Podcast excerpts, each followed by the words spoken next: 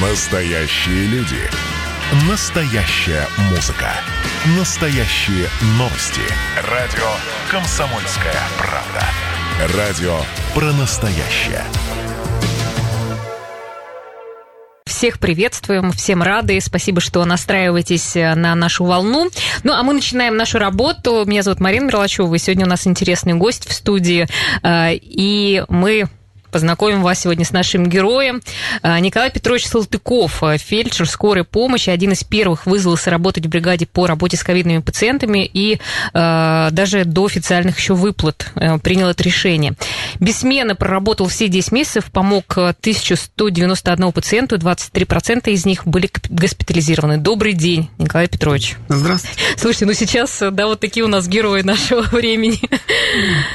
Вы Я, как... конечно, не, не ожидал, что меня причислят к лику героев, но тем не менее приятно, что позвали, что интересуетесь, узнать изнутри вот это все. Ну да, конечно, вообще эмоции, впечатления, как это все было. Ну и поздравляем вас все-таки, э, Александр Владимирович тоже вас э, поздравил с этим и как-то отметил. Что, кстати, вам вручили? Расскажите.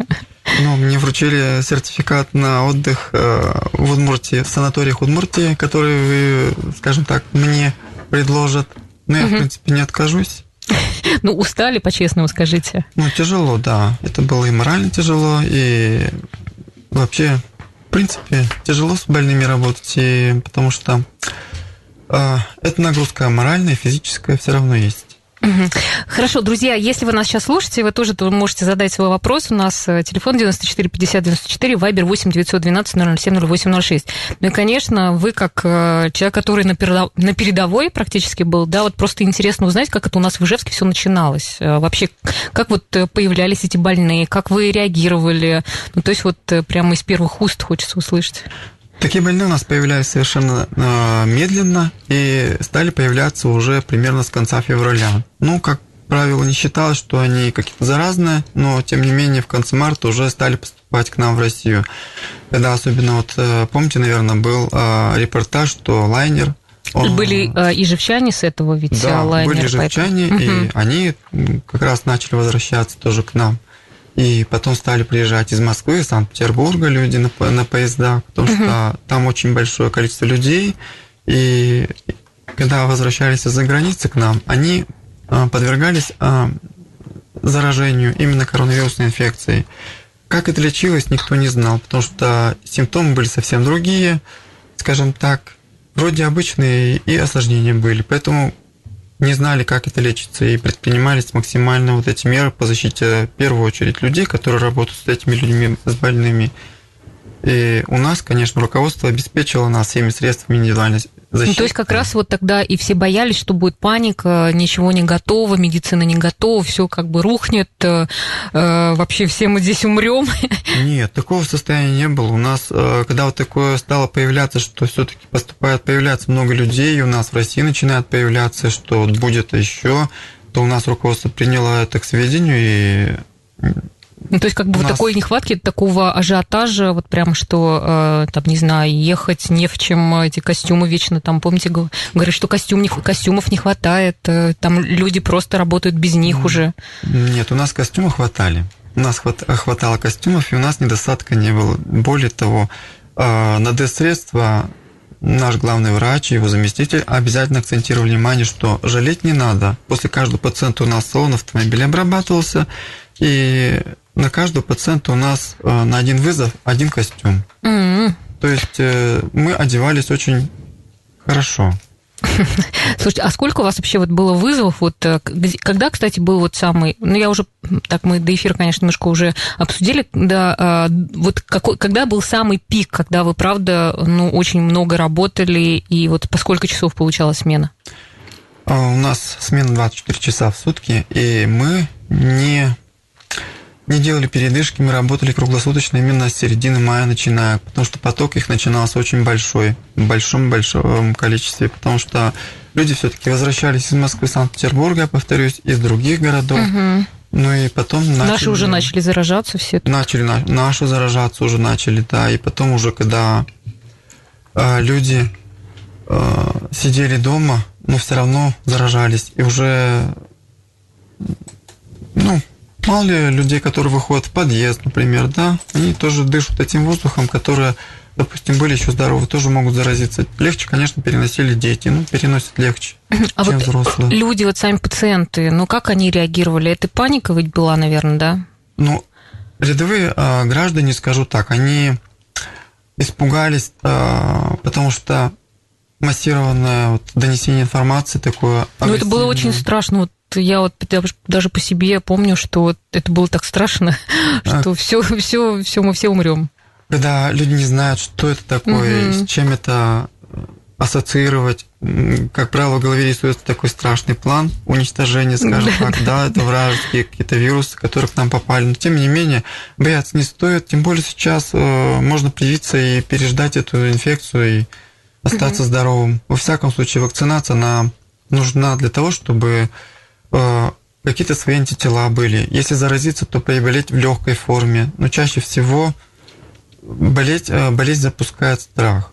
Люди не знают, как от него защищаться, потому что они не знают, в принципе, как это То действует. есть вы уже как бы на основе своего большого опыта, вы сказали, уже 23 года практически работаете, да? Да. А, И вот страх это то, что очень сильно, да, может повлиять на то, чтобы человек заболел. Ну, конечно, это стрессовая ситуация в любом случае. и Люди это переживают очень тяжело. А было такое, помните, э, даже в других городах, там, не знаю, скорая помощь привозила к этим, к администрации больных, не знала, куда их сдавать, а потом эти огромные очереди в Москве. У меня просто друг, э, он тоже попал в эту пробку, и практически нам часов в 7, наверное, он в, чуть не умер в этой скорой помощи, и некуда было вести этих людей, э, больных пациентов. Вот у нас как-то это была такая история? У нас таких историй не было, потому что у нас все создавалось оперативно в таком экстренном режиме организовывались лечебные учреждения именно под COVID. И вот этих пациентов, которые... У нас много тяжелых пациентов было, самых Мгм. тяжелых брали, и те, которые э, еще не тяжело болели, они лечились амбулаторно дома, но под неусыпным наблюдением участковых врачей. Если ничего не помогало, мы их увозили в стационар, их э, лечили, принимали. И не было такого, что у нас пациенты, эм, например, в машинах где-то ждут по два, по три часа. Мы всех развозили, потому что... Ну, принимали, знали. да, больницы? У нас всех принимали и э, проходили лечение. Мгм. Ну, а вот вы сказали о том, что у вас уже иммунитет э, к ковиду был. Нет, ковида у меня иммунитета не было, у меня просто... Я очень э, тяжело переболел когда-то, и, скорее всего, вот это сыграло, то, что я все-таки больных, э, с которыми я контактировал, помимо этого, после этого, было достаточное количество. Возможно, меня уже... Ну вот удивительно, а сами вы как объясняете, что так вы прямо близко контактировали с людьми, которые были заражены, и при этом вы не переболели? Ковидом именно. Ну, у нас в этом плане же мы же носим средства индивидуальной защиты, хоть маски. Ну, все равно, мне кажется, это же там кто-то чихнул на вас. Если у вас вот 1191 человек, один-то, наверное, даже сквозь маску мог про- Ну. проникнуть вирус. Ведь важна еще и установка моральная, внутренняя, внутренняя, скажем так. Вообще никогда болеть, вообще никогда. Вот не до болезни сейчас. И вот это вот, наверное, скажу так, что вот эти вот внутренние установки, они поддерживают человека, потому что это мобилизует всего человека, весь организм, что вот вообще некогда расслабляться. Есть люди, которые расслабляются, допустим, а, минутная такая слабость какая-то, но, тем не менее, некоторые болеть начинают все равно. Но это от того, что, например, слабый иммунитет или наслоилось а, несколько вирусных, а, скажем так, моментов, когда один человек вирусной инфекцией болеет, другой гриппом болеет. Но ведь одно другому тоже не мешает. Допустим, человек один гриппом болеет, а второй респираторной вирусной инфекцией. Тот, кто респираторно-вирусной инфекцией болеет, у него легче идет. Николай Петрович, вот я на вас смотрю, да, и вот мне прям удивительно. Человек, который э, с такими, ну, с пациентами, скажем, не сложными обычно сталкивается, ведь э, ну, боль- э, кто даже не может идти до больницы, это особый вид пациентов, э, кто вызывает скорую. Но вы как э, оптимизм свой сохранили? И такой, ну, радостный настрой. Я по жизни, в принципе, такой. Ну, это удивительно просто. Я стараюсь э, в своей жизни э, привлекать, наверное, много больше позитива, чем негатива копить с ним, потому что накопишь негатив, только негатив и остается. А позитив все-таки к этому позитивному настроению притягиваются позитивные люди. Их очень много. И они поддерживают э, именно тем, что также делятся, э, ну, не смеются, а именно как-то, наверное, чувствуется, что откуда-то изнутри идет это вот. Ну просто удивительно, поддержка. ведь э, тот, кто ну, болеет, и не всегда бывает позитивен. Как вы это выдерживаете? То даже иногда э, тот, кто негативен, их позитивные люди несколько раздражают. Ну, я... И они готовы э, свои стрелы ненависти или там раздражения как-то вот закидывать я на позитив. Принимаю их, принимаю, но тем не менее, я же не всегда на работе живу. Я прихожу домой, я спать ложусь, ложусь спать, сплю, часа четыре обязательно сплю. Потом, когда просыпаюсь, пью кофе, э, смотрю на свое хобби, занятие, у меня такое есть хобби. Это меня отвлекает. Хорошо, у нас еще э, будет один блок, мы э, попытаем вас еще как-то оставаться при в таком э, графике работы, еще с таким хорошим настроем к жизни, э, который, который, кстати, дает хороший иммунитет. Так что, э, пожалуйста, нас. Еще раз напомню, что наш номер телефона 94 50 94, и вы сможете сами задать нашему гостю вопрос. И Вайбер 8 912 007 0806. А у нас в гостях э, фельдшер скорой помощи Николай Петрович Салтыков. Вернемся, не переключайтесь. Мы снова в эфире, друзья. Спасибо, что нас слушаете. У нас в гостях сегодня Николай Петрович Салтыков, фельдшер скорой помощи и мы э, сегодня у нас такой личностный разговор, и э, если вы хотите, тоже присоединяйтесь, 94 50 94, номер телефона. Ну, а мы как раз, э, я не могу без, на вас смотреть без улыбки Да, вот хотелось узнать, а вообще ваши коллеги, да, то есть, понятно, у вас какой-то там особый настрой, вы не заразились, а вот ваши коллеги, ну, много ли кто переболел вообще? Было бы было так, что вот прямо бригады выходили из строя, не, не, смог, не могли работать? На этот счет я ничего не могу сказать, но были, которые болели недолго, но болели, есть, которые и болели, ну, это не, не связано, скорее всего, по работе, возможно, и были коллеги, которые умерли, а были, которые перенесли очень тяжело, Угу. Но я не скажу, что все поголовно мы переболели от контактов. Да, ну, а, ну, ну там много кто вообще, ну вот вы не переболели, еще есть кто не переболел, вы там, наверное, есть. все равно тесты делаете. Такие люди тоже есть. У нас угу. проводилось тестирование, тестирование наших сотрудников и, ну, тестирование, оно не всегда показывает, показывает. что есть там инфекция или нет. Только угу. вот после контакта либо он есть, либо нет.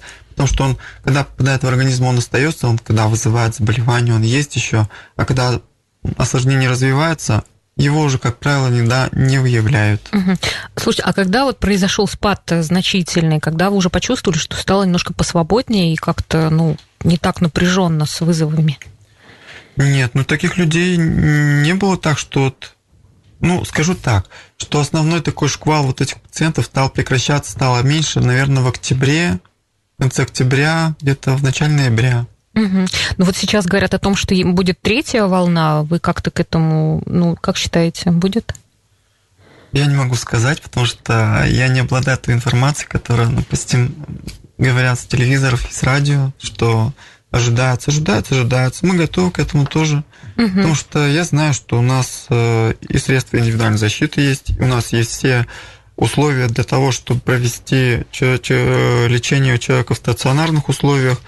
У нас же тут же развернулись, э, скажем так, у нас не полевой госпиталь, но тем не менее несколько больниц мы перевели угу. в режим лечения ковидных пациентов, потому что очень много было осложнений тоже, и таких пациентов дома не оставишь. И вот они лечились в нескольких клиниках нашего города. И по мере уменьшения поступления количества пациентов, их снова возвращали в обычную клинику, в которой лечились уже обычные больные, то есть переболевшие когда-то, ну, выздоровевшие уже.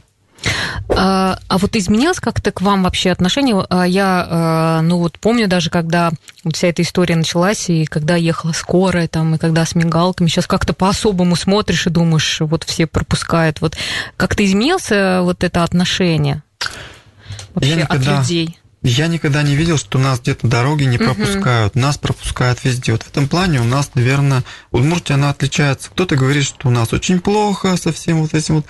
А, ну, я не могу сказать, что у нас плохие водители. Водители пропускают. Очень много ответственных людей, которые, именно заслышав сирену, уступают дорогу. Возможно, какие-то индивидуальные еще единицы, которые есть, они есть, но их не так много. Культура То есть, как бы не было такого есть. разительного отличия, что, например, вот в таких особых условиях и в обычных условиях а, одинаково как-то, да? Ну, я считаю, что это не зависит от региона, это зависит от воспитания человека. Если он получает э, возможность управлять автомобилем и ну, ответственность то, несет. Да нет, ну по-всякому, конечно. По-разному, конечно. Все мы люди. Угу. Кто-то из-за громкой музыки не слышит. Вот да, мы да, все да. в целом мы успеваем угу. везде. А, а вообще ваши близкие, знакомые как-то вот на то, что вы столкнулись ну, так, с, такой, так, с такой ответственностью? Потому что ведь везде все-таки как-то очень сильно а, говорили о том, что там врачи теперь вот э, молодцы, фельдшеры на первом этом круге. Когда, когда, конечно, меня спросили, хочу ли я работать, я сказал, могу ли я работать? Я сказал, что да, я смогу работать. Раздум... А, на раздумывание у меня было минуты три. Потому что, ну, не, у меня не было, что «а кто, если не я?» У меня просто было такое состояние, что «а что я, в принципе-то, могу потерять в, это, в этой жизни?» а, Мы должны быть готовы ко всему. То есть наша профессия, она подразумевает и контакты с инфекционными больными, и с различными агрессивными пациентами. Ну, Иначе я бы не выбрал эту работу, если бы я не был уверен в своих силах. Да, слушай, а это был осознанно у вас вообще выбор профессии? Вы как э, Да, решились? осознанный. У меня один родственник упал а, с высоты, ну пусть это было 3 метра, да, ударился сильно, было, было так больно, а мне было лет, наверное, 10. И когда я не знал, как помочь человеку, я понял, что я хотел быть ветеринаром вообще. Но тут я понял, что я не знаю, что делать, как вообще подойти, с чего начать помощь оказывать. А, естественно, принял решение, что мне нужно выбрать профессию, которая будет связана с тем, что нужно человеку оказывать помощь, угу. чтобы, наверное, спасти жизнь.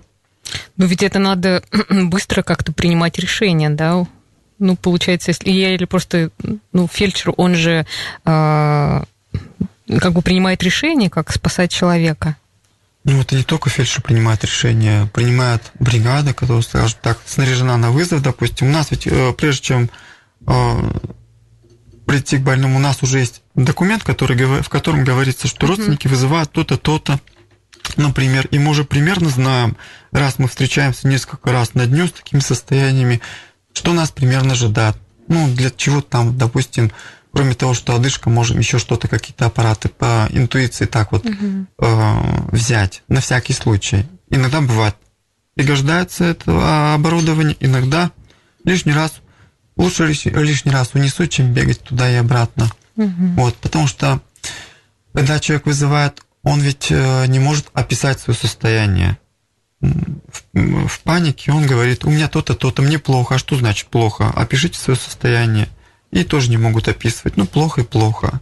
И родственники, в общем-то, уже рассказывают, что случилось по вопросам диспетчера, который принимает приблизительно состояние, что все-таки произошло. И что произошло, такая жалоба примерно выставляется, что то-то, то-то было, то-то, то-то, сделано то-то. А вот, а, ну, мы все знаем эти истории о том, что достаточно долго ведь приходилось ждать скоро. Вот э, сколько вас ждали максимум? Там прям несколько часов, говорят, там прямо ожидали. А, по-разному бывает. Дело в том, что нас немного, угу. и мы не успеваем. Многие хитрят, потому что им побыстрее надо, они умирают. А кто-то там другой, может быть, возможно, и правду умирает, умирает но об этом не говорит. И вот ну, и ведь это больш... тоже не случайно говорят, что я умираю, потому что, ну, как бы знают, что надо будет ждать долго. Да, знают, что надо будет ждать долго, а, поэтому просят быстрее. Мы не можем оценивать состояние, поэтому летят в кавычках таким пациентам в первую очередь, потому что, может, на самом деле там человеку очень плохо, и он оценивает состояние как именно плохо, а другие ждут. Потому что одна машина к восьми человекам не может сразу приехать на угу. Потому что адреса бывают разные. А Это... вот сейчас, э, вот в настоящее время такой же, э, ну, скажем, шквал еще звонков или все-таки нет? Сильного шквала нет. Есть большой поток звонков именно на канал 03, потому что у кого-то температура, у кого-то давление. В поликлинику, сами знаете, не всегда можно попасть, записаться, потому что я акцентирую внимание на том, что больных людей стало больше. И на тот объем врачей, врачебного персонала не хватает времени, потому что угу. количество людей стало больше. Ну, то есть нагрузка у вас получается достаточно серьезная такая. Нагрузка, да, потому что очень тяжело и морально, и, и не всегда успеваем. Потому что на самом деле вот очень много людей. Угу вам повторяюсь. Я, кстати, знаете, сама, э, когда заболела, я помню, в 3 часа ночи звонила и в панике говорила, у меня высокая температура, что мне делать? И э, врач скорой помощи меня очень сильно успокоил, сказал, вы, главное, не переживайте, мы все равно до вас доедем, если что, э, вы постарайтесь просто там немножко это сбить температуру, а не сбивать, а просто охладиться, и у вас типа температура может спасть. И, знаете, это помогло. Ну, на первом этапе так ведь и спрашивают. Mm-hmm. Если человек просто в панике, он никогда не сталкивался с такой температурой. Поэтому, когда звонит и спрашивают, а что случилось, его спрашивают. Ну, значит, э, человек отвечает то, что произошло. Попутно задают еще дополнительные вопросы, которые могут угрожать. Если они имеются, то записывают человека, который, допустим, да, одышка усилилась, стала сильнее, или что-то еще. Кожа какая-то бледная uh-huh, стала, uh-huh. серо-землистого такого оттенка тоже, конечно. И таким людям начинает э, врач, который уже принимал разговор, участие в разговоре, он говорит, так, вот к этим пошлите бригаду, потому что там что-то непонятно творится. А если у человека, допустим, температура только, и после разговора он успокоился, сказал, что да, перезвоню позже, потому что действительно нужно, действительно нужно время, и ну, просто здесь пациенты... ведь пугали всех, потому что ведь а, от времени очень быстро все зависело. Человек хорошо себя чувствовал, потом раз критически и все, как не успели телевидение, спасти. Телевидение имело в виду, что нужно быть внимательным, но угу. не надо паниковать. Угу. А люди не были готовы к такому, что они раз сказали, что отметка, отмашка дана, надо быть серьезнее. Что вас мотивирует на вашу работу? Вообще, что вот у вас есть э, то, что сложно, и то, что вас привлекает все-таки? Я получаю отдачу, моральное удовлетворение, наверное, потому что э, иногда я вижу, что человек получил услугу нашу медицинскую в полном объеме, и он получил ее вовремя. И мотивирует еще то, что я все-таки посвящаю, наверное, отрываю частичку себя каждый день по миллиметру. А можно, Николай могу... Петрович, если что-то надо будет вызывать скоро, можно поставить отметку и Салтыкова можно Нет, у нас такого, нет. Нет, у нас. Звоните в любое время суток, ваш адрес и повод запишут, и к вам обязательно выедут, если вы только сами не откажетесь. Да, спасибо большое. У нас, к сожалению, время. Поздравляем вас, в общем, с признанием. Ну и спасибо вам за вашу работу. Спасибо большое.